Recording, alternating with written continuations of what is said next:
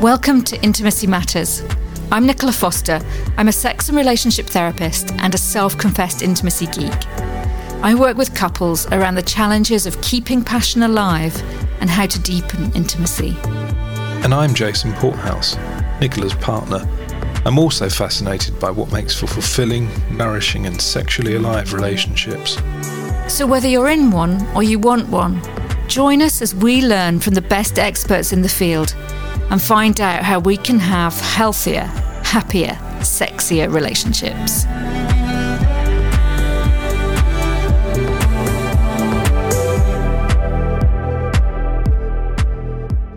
So, what's caught your eye this week, Nicola? Well, something I've been paying attention to this week is looking at the latest Natsal study that they did. I know how much you like a Natsal study. Yes, it's the British study for looking at sexual behaviours in the population, and it happens every 2 years. And they just did a special one, and I was really fascinated because, of course, it's something that we've been speculating about in our conversations and with my conversations with other peers. You know, are people having more or less sex during lockdown? Certainly at the beginning of lockdown, it was a media, you know, a hot media question. Lots of people were talking about COVID babies and all this time at home. Mm-hmm. So what did the study say? Well, the study bore out what I had certainly thought would happen, which is that frequency and interest in sex declined. Right. I mean, anxiety and passion are not great bedfellows. Yeah, it's hard to feel sexy in a global pandemic. Yes. So, I can imagine that would probably put people off their stride, as it were. Yeah, it bore out what I think most people sort of suspected. Was anything sort of reported that was positive? Well, another thing that it bore out, which also is what had been the experience I was seeing in some of my couples that came for therapy, is that most people expressed that there was no change in the quality of their relationship. But where there was a change reported, more people reported that the relationship in quality had improved. Than reported that it had declined. So let me get this straight. So the relationship quality improved if there was a change, but their sex life got worse if there was a change. Yes. So people spending more time together, sorting out their issues, maybe addressing things that had gone unaddressed because they didn't have time to, pressures, all the rest of it. And alongside that, they're not feeling frisky, so sex takes a backseat. Yeah, that's what it would seem. I mean, I think one of the factors, of course, is with the anxiety, people are turning to soothing behaviours. Like, you know, a lot of people reported going to, you know, eating more chocolate or drinking more alcohol or some of those like comfort, cosy behaviour that's very soothing, but not necessarily conducive to intimacy and sexuality. And actually, couples who've been living together for a long time need to work at creating time to be intimate. Yeah. And, I mean, time, dedicated special time. Yeah, yeah. And, of course, the other thing that's been happening in the pandemic is that a lot of people have had many pulls on their time in terms of volunteering, caring for family members, homeschooling. Yeah. You know, there's been so much else to think about that it's hardly surprising, really, that sex sort of took a back seat, as it were. Mm. So Netflix and chill stopped being a euphemism during the pandemic. People actually were just Netflixing and chilling. I think that Netflix and chill really was probably quite a young demographic. You had to teach me what Netflix and chill was. Yeah, so. Get away.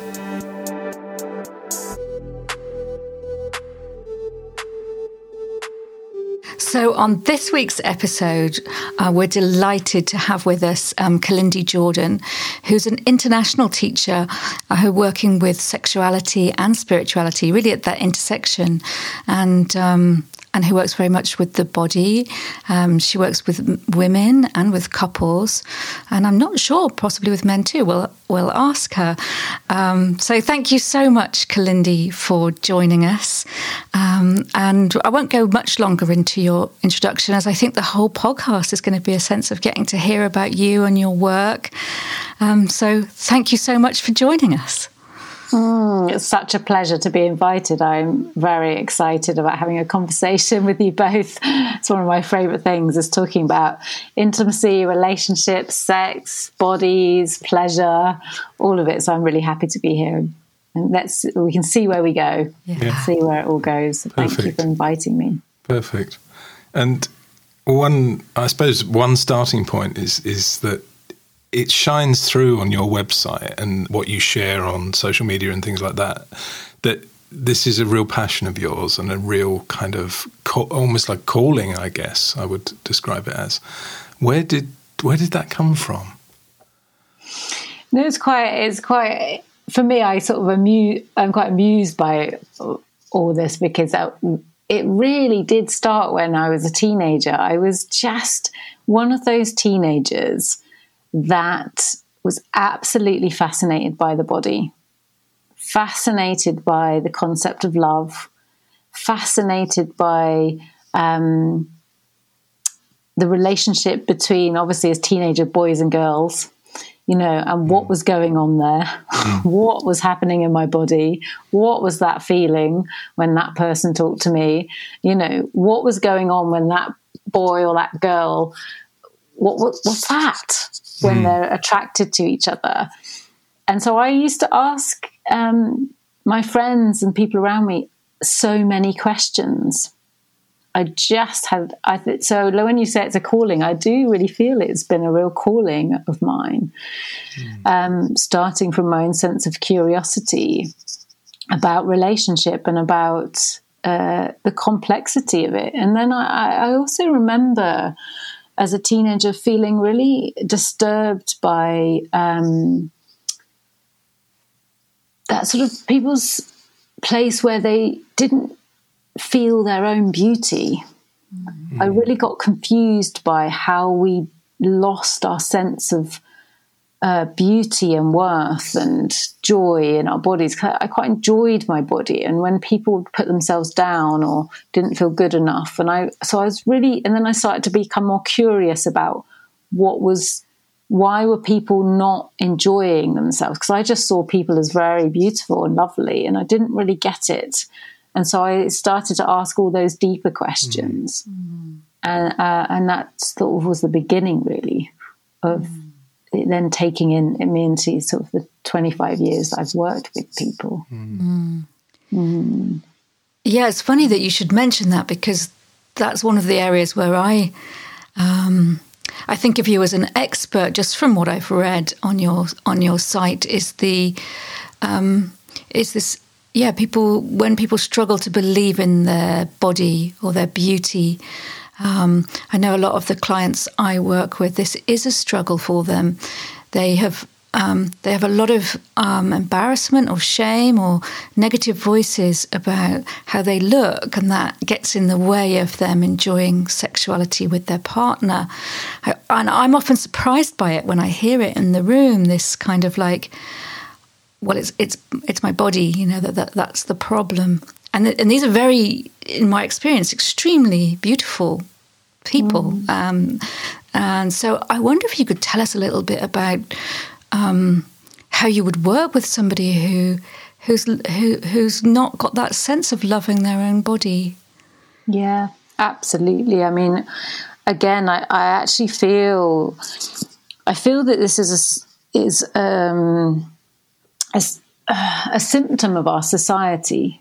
I think it's an infection that's coming through our society. It's the way that social media, the way that what we're fed, basically, from outside of us, of what is perceived to be the right way to look, the right way to behave, the right things to like, the right things to dress, and all, we're sort of constantly being bombarded with supposedly the perfect image, or the suggestion of it. I think some things are changing very slowly, but things are changing, which is exciting, especially in the modelling world and the world of women. I think that's really exciting. But for a long time, I think we're being fed so many pieces of information of how we should look and what beauty is. And so part of it is recognizing that infection, that illness that's come into our thoughts and our minds, that I always perceive them as almost like little arrows, tiny little arrows that have kind of come in and they've lodged into our system, they've lodged into us. And so part of it is starting to tease out where have they come from, because of course we've got them coming from society, but a lot of people experience a lot of shaming, either from their family, from their teenage years, from lovers, partners, people more personal and more close. So it's finding out where have the belief structures originated. First of all, it's like, where have they come from and how have they got in here? Because then we make them our own. We decide to believe them, basically. And that then becomes our own self-speak, as it were, inside ourselves. The judgment comes in. And for me, it's like a journey of investigating all of those different aspects that have come in, and then starting to rewire and come into relationship with the actual physical sensation of the body, what's actually here in this moment, underneath all those beliefs and thoughts, because it's the beliefs and thoughts and shame and that creates a disconnect from sensation. And so the journey is going through that understanding, almost, and then almost to the other side of it, underneath it, and coming back into here, now, sensation-based perception. It's kind of, that's part of the process. Yeah, because I'm imagining it's almost like a double whammy in many respects, because you've got the conditioning on one hand of the notions of perfect beauty and advertising and all of that sort of bombardment, and all those things you mentioned, and also a society that is progressively more and more disembodied. Yeah. So absolutely. Yeah. And we can see it more and more. And in the sort of world of computers, we're sort of, we don't even have to present what we look like. We can change the way we look with social media, with effects and all this sort of thing. And so again, we're in a teetering point of where that's going to go, of course. Yeah. But what I find is that the journey of the way we feel good in our body is coming into a really deep acceptance of how it is, what's here now. Because there are things we can change. Obviously, we can change our hair, we can change our weight, can go up and down. There are certain things we can change, but there's so many things we can't change about the way we look. And there's something about coming into a really honest dialogue with our bodies. I remember when I first started getting cellulite, and I was like, what? I don't want to have cellulite. I'm not ready to have cellulite. And it was interesting because I started to feel really different in my body, and it took me a while to work out. I had actually started to disassociate from my thighs. And I enjoy running, and I was like, I just didn't want to run so much, and something was going on. And then I clocked, because I had started getting some cellulite, I had made a judgment over my thighs particularly, and I had started to feel disconnected from them. And I had started to not actually be in a positive relationship with them. And so what I did was to come into positive relationship with it was, had to be very honest with it. I'm not sat here going, I love my cellulite. Oh, I love you. I love you. It's like, because I actually don't love it. But I came into a relationship with it where I started to rub my thighs and be like, I acknowledge you. You're here. I'm with you. Mm. I'm not rejecting you. I'm here. I'm not saying that I love you and want you, but I'm also not rejecting you because you are here and this is what's happening. And something massively changed to the point where it's like, I'm not saying that I'm in love with it, but I feel love. I feel care. And so there's something about the honest reality with what we have, and especially with our bodies as they change and they age. Keeping in positive relationship, honest positive relationship is really important. Yeah, and I wonder if there's also something here about in the realm of sexuality, feeling worthy of receiving pleasure, or of being able to relax and have this experience, and that how we look, like you say, it really touched me what you said about the not necessarily loving the cellulite. It's like you don't necessarily have to feel that you've healed all the kind of challenges that you have with your body, but you may feel that you're willing to receive the love of your partner, and that actually trumps the feeling a bit rubbish about your body, and maybe it is okay to keep a kimono on when you're receiving some pleasure or something, if that makes you feel relaxed and comfortable and able to be there. Yeah, absolutely. I mean,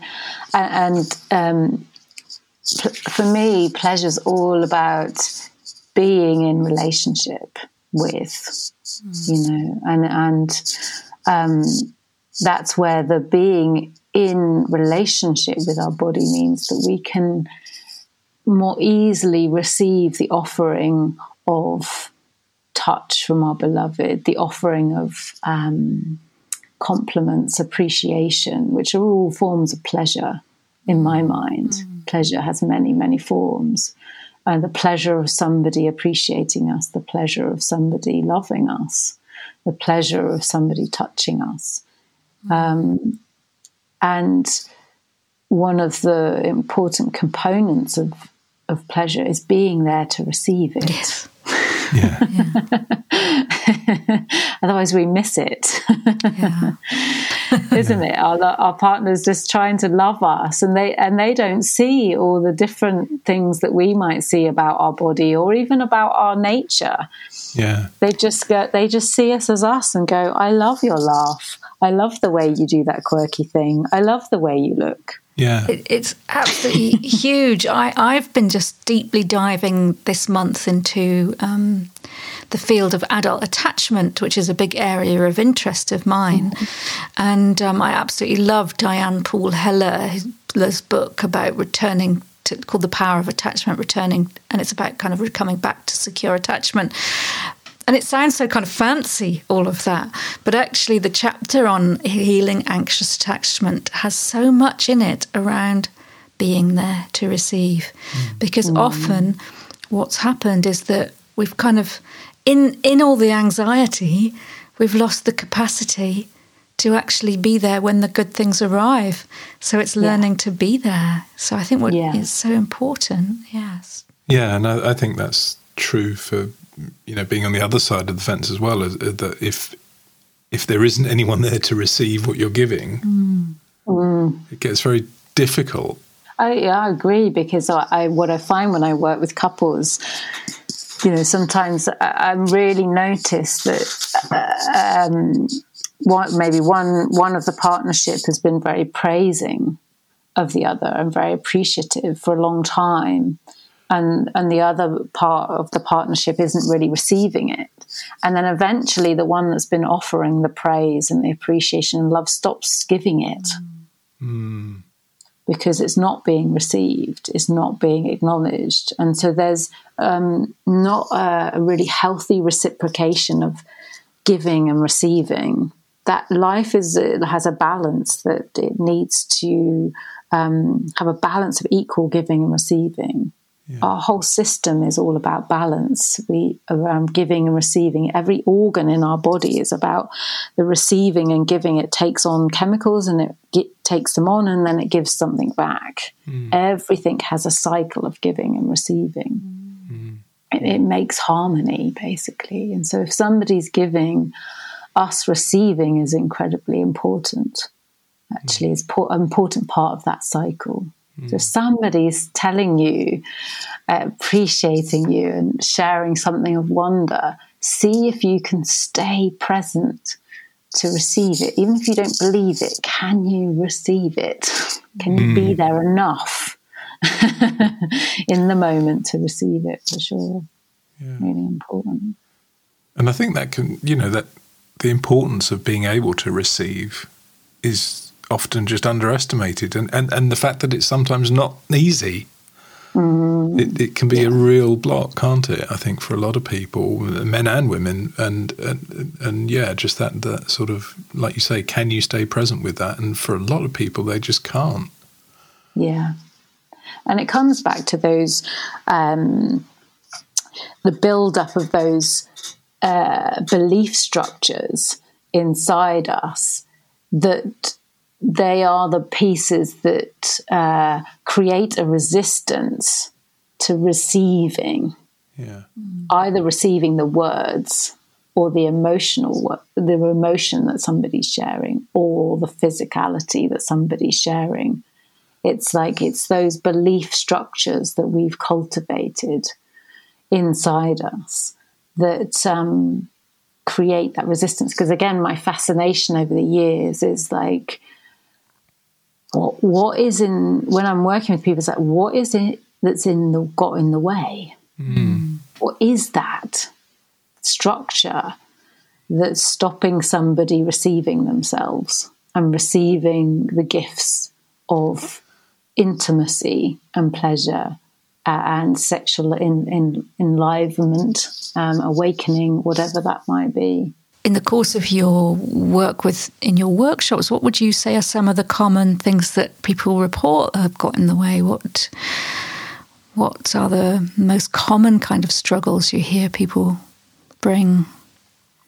Yeah, so I think a lot of the common themes that a lot of the common themes that come up are different forms of trauma, and. In my view, trauma comes into the body in different ways. There's mental trauma, which, it comes from what we're told, how we're treated, what something on the outside has said, that more sort of, and that can be at varying levels.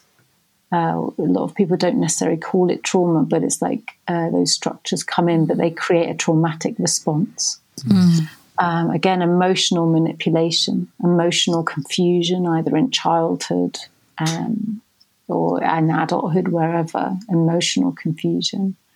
And then, of course, physical, either not, from the level of some sort of physical abuse, but also to just physical injuries. Mm.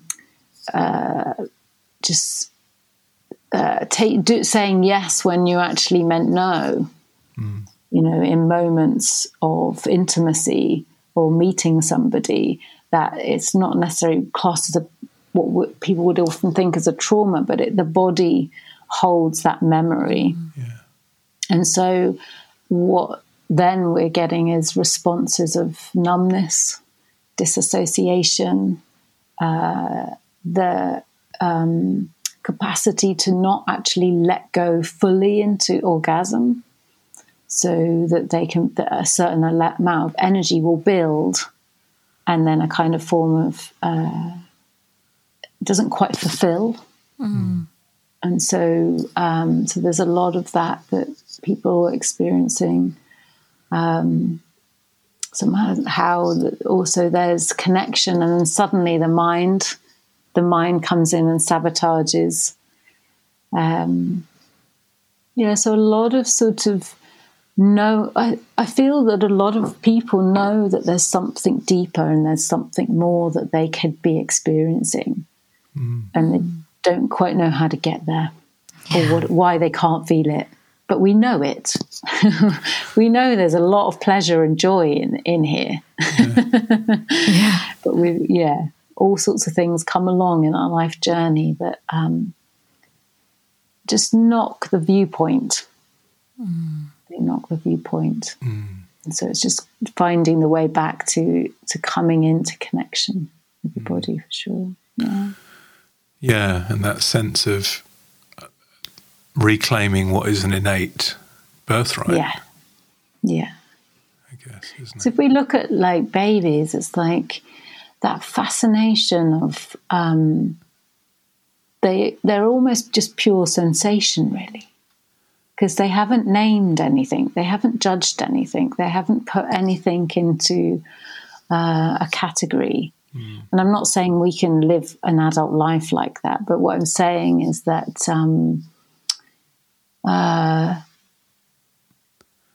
we can regain that sense of curiosity and that sense of that level of connection, of fascination with the sensations of our body. Mm. And the sense of our body, and the pleasure that lies within the curiosity of interaction with the world. Yeah. And so we can reclaim that. We can reclaim that, for sure. Yeah, yeah. The image I have is a sort of ferreting around and uncovering layers and layers and layers of all this sort of crap that's been piled on. Mm. And some of it's even ancestral, that I think there's an ancestral component to all this as well, the kind of the long history of denying the feminine and denying feminine empowerment and keeping the feminine, kind of suppressed. Yeah. And alongside that, a kind of equally unhealthy version of what masculinity is as well. Mm. So these two kind of things that collude to kind of create a distance from this innate sensate knowledge that we have. Yeah. I mean, as you've just mentioned, ancestral stuff in my experience is, because I'm probably very similar to you both, but it's like when we're looking at what's in the way, we come at it from all sorts of different angles. And where is it coming from? And again, ancestral behaviours we're all working on that. Mm. We're all working. It travels through, obviously, our own parents' behaviours or our carers' behaviours, but it also sort of runs through sort of DNA memory. Mm. It's in the blood, the behaviours and the thought processes. They're all travelling through the blood that we all carry. And so there is this, we're all unpacking quite a big, big sexual stories. We look back in history, we look at our parents and our parents' parents and the different choices that they were and weren't given.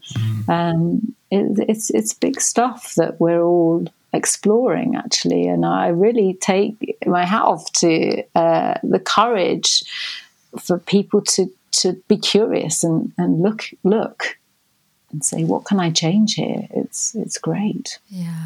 No, thank you for bringing that, Jason. Yeah, it's such a rich area. I feel very fortunate that before I started doing this work, I had done some studying in family constellations, and so having that that insight into watching how the things that happen to the grandparents' parents, the great grandparents, can still be so present in the body can still be playing out and be unknown. They're not in the conscious, but they're in the unconscious.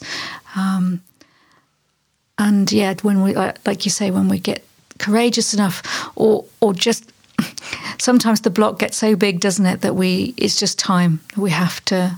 Yeah. A client comes because actually they're not willing to keep carrying on with this block being there, and it needs to be looked at. And then it's like Jason, I love that image of Jason, of like digging out all the stuff that's kind of got layered in on top to try and find out. I sometimes say to clients that we're kind of we're like detectives together in the mystery of what's going on. And it's not that I'm some expert who's imparting my knowledge, but that together we're getting really curious to look at, well, what might be the confluence of physical and historical and emotional and psychological and conscious and unconscious and all the different things that might be coming together to mean that there's this block.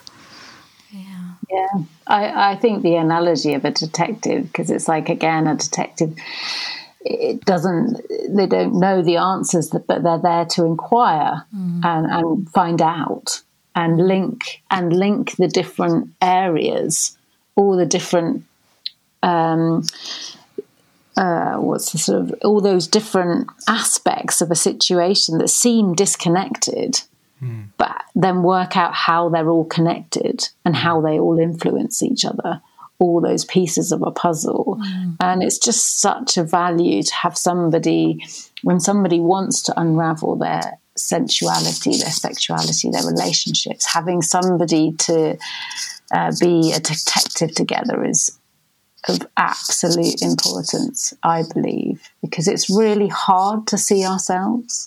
It's really hard to see the connections from when we're inside ourselves. So having someone to be a detective with you brings a huge amount of value, actually. Yeah. And on the subject of having someone with you, something I'm really fascinated about is the power of community when it comes to healing. And I know you run a group program. I wonder if you could say something about that, about the mirror neuron effect of kind of being in a group when you're looking at this. Yeah, so I run groups with women, and what I find is,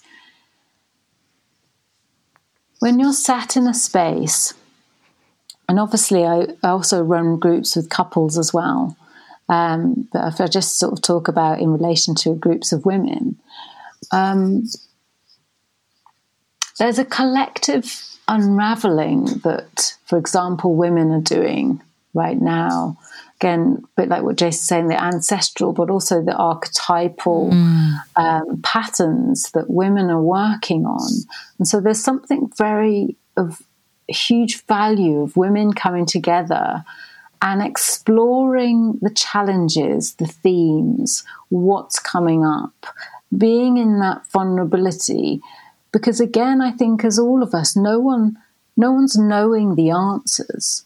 But we're all exploring a new design together, and we're all shedding the same things, actually. They all show themselves different in our own individuality, of course, because we're all in individual stories and experiences, but actually there's a lot of collective understanding. And what I find when women come together is they're incredibly loving and compassionate to each other. I'm really willing to honour and respect the courageous work that each woman is doing in their own investigation of what's got in the way of them feeling really empowered and really connected. And so I think I've been doing them for 10 years now in various forms. And I think that's one of the huge humbling and really opens my heart, basically, watching women. And then there's something very, when a group of people are practicing embodiment practices together, There's the collective, what should I call it? I don't know if power is the right word, but like the collective resonance of the nervous system support each other to change into something new. And so there's something really valuable. It's a bit like, I don't know, when people watch groups of people doing Tai Chi or Qigong in the park or something. Mm. If you stand near them, there's just this sort of collective resonance. Their nervous systems have interlinked in a way. Mm. And so there's something about doing embodiment practices with groups of people that helps each other shift and relax into a new pattern and a new design. And so that's why I love doing group work, and my passion is very much with women and couples, of course, but yeah, my experience of doing group work with men has, it's totally echo what you say about the power of just that common experience. Mm. And that somebody can bring something to a group that you suddenly think, oh right, okay, that's me. I can relate to that as well. Yeah. And there's just something so healing about hearing those common experiences coming from other people. Mm. Yeah, we can feel so isolated in our own story. Yeah. And it doesn't mean we always have to sit in a group and tell everybody our history and our story, but just hearing people's reflections and responses to things, it just opens up. And again, and you probably experience this, Nicola. I mean, this is more maybe in one-to-one space, but. When there's shame in the body, when there's shame about something, either like we've been talking about the way our body looks, or there's shame about our sexual preference, or there's shame about what we desire or something, what shame really needs is to be heard and met in a clear, clean, loving space with no judgment. And that's the real challenge with shame, because that's the thing it fears the most, is being seen and heard and exposed. But the remedy of it is being seen, heard and shown, but in such a loving way with no judgment of it. The incredible transformations that I've witnessed through that kind of level of, I just can't carry this shame anymore. I just need it to change. I need it to melt away. And offering that into a safe space with somebody is incredibly powerful. Yeah, completely agree. That word light, shining the light, being witnessed, being seen, being able to speak about things that you thought, because of the conditioning that was layered on you, were not okay to say or to share, and then to be witnessed and loved in all of your messy, and all your messiness, all the things that may not be.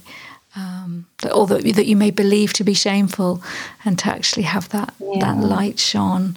I think that's why, one of the reasons we wanted you to come on the podcast, and why we're doing the podcast, is to bring the areas of sexuality into the light and peeling back these layers of shame.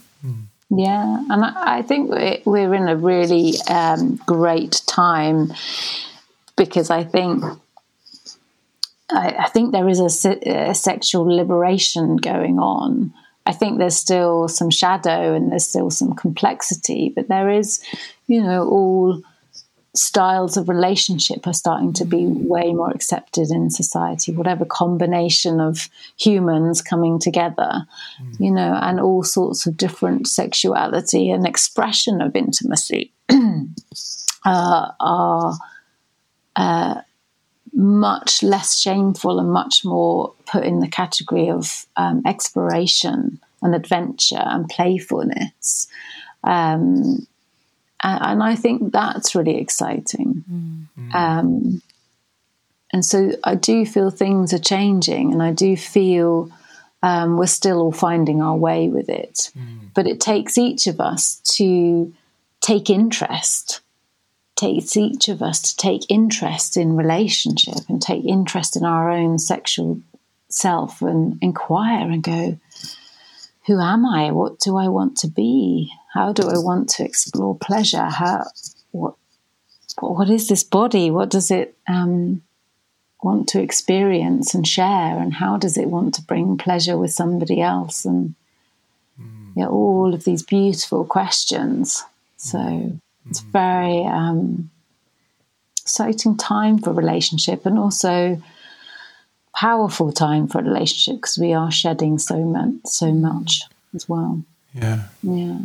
So yes, I agree that the notion of an exciting time, and I also wonder as well, because these things are sort of they often never happen equally, and I'm seeing an awful lot now of sort of more and more evidence coming through about the damage for in terms of male sexuality around things like pornography use and stuff like that. You know, that there's this sort of, so on the one hand you've got this sort of rising up of consciousness around all the topics we've been talking about, and also this kind of prevalence of something that's a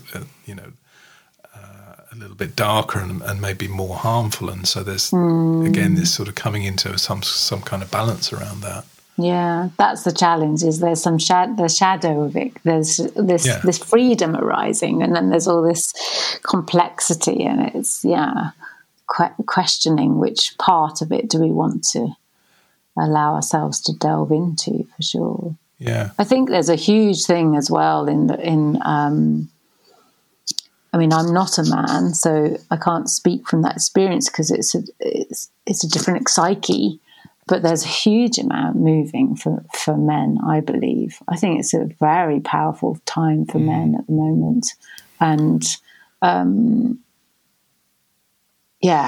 huge amount of shedding around power and power empowerment and disempowerment and powerlessness. And the relation to women coming into the perception of power. And so what does power mean for man? Mm. You know, because there's been a lot of disempowerment for men as well. And so rewiring what is power is huge. Yeah. Yeah. That sense of, like you say, coming to a new understanding of what... You know, a new definition maybe of masculinity, and carrying that energy, and what does that mean, and what does that look like, and how can that manifest in a way that isn't sort of predicated on subjugating, you know, or propping up the patriarchy, or subjugating half of the population, or you know, or denying the kind of the power that's innately there in that. So yeah.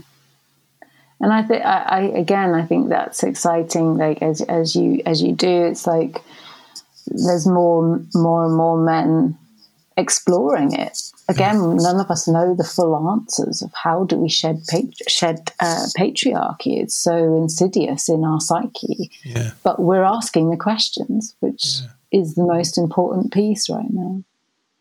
I always feel such a strong passion to want to be speaking to both women and men, because I think this is such an important time, and men have got with so many questions about sexuality and pornography and whether it's an addiction or not, and the Me Too campaign and how to be with sexuality. And you know, we have the privilege of being in a couple dynamic, as a born in a man's, you know, me in a woman's body and Jason in a man's body. And whilst that's a kind of heteronormative dynamic, it's also a place where we can come to a podcast and ask these questions about what it is to be a woman at this time, what it is to be a man at this time. And I feel like there's a lot of women doing amazing work, amazing personal development work. But if the men and not also joining in on that dialogue with themselves and asking themselves the questions about their sexuality and who they are as sexual men, then there's a bit of an imbalance. So yeah, and so there's a real invitation for men and women to step into that inquiry. And again, it's not. I think we're creating the new design, you know. And so what I'm finding, though, more and more is that when I work with couples, when I work with the men individually, a lot of what I'm finding is working with the elements of shame and the places that are almost like the men's wildness, the wildness that's been tamed, mm-hmm.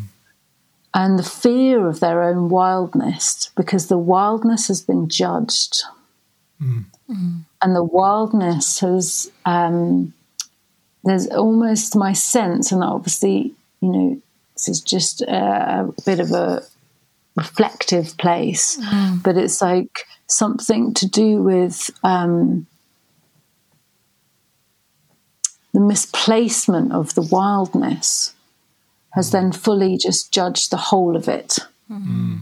And therefore the passion gets lost, because they're not giving permission for their raw wildness of and wildness to me doesn't mean chaos. No. Wildness, you watch a wild horse running across the moorland. It's not chaos. It's watching where it's running. It's looking after itself. It's wild and free, but it's very conscious of the ground and the terrain it's running on. So wildness to me is something that's very steady and very focused, and it's all totally aware of its surroundings, but it's free. And so there's something about the misuse of it over time, only on some levels, because of the shame over that. It's also shame put the wildness in the same pot, as it were. Mm. And I really crave that from myself as women, but also from men. Yeah. And I do feel that there's something in that where the loss of passion gets taken away because of this some judgment, misplaced judgment of men's wildness. I mean, it's a theme to open up, maybe. Yeah, fascinating. Yeah, it is a fascinating. It could be a whole new episode, a whole other podcast. Yeah, well, it's a fascinating subject for sure. I'm interested to know, because we've talked about earlier on about some of the blocks that you see in women and some of the kind of the negative messages and all of those things, and I'm wondering if you could speak a little to the kind of the rewards that come through this kind of inquiry. Absolutely. Oh my gosh, I think one of the exciting things that I love is just I get phone calls from women going, I just want to tell you that I've just had the first orgasm ever with a man. I'm so excited. I don't think too many people get those kind of phone calls. And so I feel very privileged. You know, and so obviously that sort of thing is some of the rewards of taking the effort to go, actually, you know, I feel like I could be enjoying this human experience way more. I really feel like we could take our relationship even deeper. And so the rewards of it are experiencing more connection, experiencing a movement of pleasure, liberating your orgasm. Liberating your orgasmic creativity with your partner, opening up something new when we start to shed the shame and the restriction of beliefs, especially about our bodies. We get a sense of freedom and curiosity back. which means we open up to playing more with this body, and get more creative. So a lot of people report to me that they actually feel more inspired in their work. They feel more creative in whatever projects they love doing. They start becoming attracting, not just to partners or lovers, but also to things that make them grow. As you both know, like, and I'm sure many people know, but sexual energy is not just about sex. It's about your creativity. It's about your vitality for life. Yeah. It's the life. So those are the payoffs. Yeah. That sort of echoes all the way through. Echoes all the way through into all our relationships. Is when we're in our sexual vitality, it's about our creative connection with everything. So it's so worth inquiring. Oh, that was a beautiful question, Jason, and I think a lovely place to end, because it's such a the hope and optimism of more vitality, more creativity, more aliveness. That's a wonderful promise. Yeah, absolutely. Our bodies are really, really built. They have for pleasure. On every level. We can look at our minds. They can create and explore such pleasure and such beauty. And our hearts, look at our hearts and our emotions. We can create such beauty and connection between us. Bodies have so much delight in them. We really, really can receive on a very deep level life and feel vital in it. So inviting everyone listening to open up, have that beautiful, even just a moment of courage to just go, okay, I'm ready to receive myself. Yeah, I think I understand why it's such a calling for you now. Kalindi, it's been an absolute pleasure having you on our podcast, and no doubt, and I'm hoping that very much that you'll come back again and we'll talk some more about other subjects too. Where can people find out about your work? So people can find out about me at kalindijordan.com. And as Nicola asked me earlier, I run something called Sensual Mastery for Women. And it's a 3-month journey of exploring and finding your own sensual and sexual roadmap. So inviting you to come and join me. Fantastic. Thank you so much for inviting me. Thank you so much, Kalindi. I'm going to take that image of the horse in its wildness with me. So beautiful.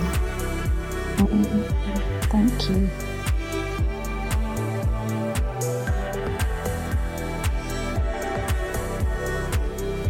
Thanks for listening. If you like what you hear, subscribe so you never miss an episode. And remember, you can interact with us at wanting-more.com.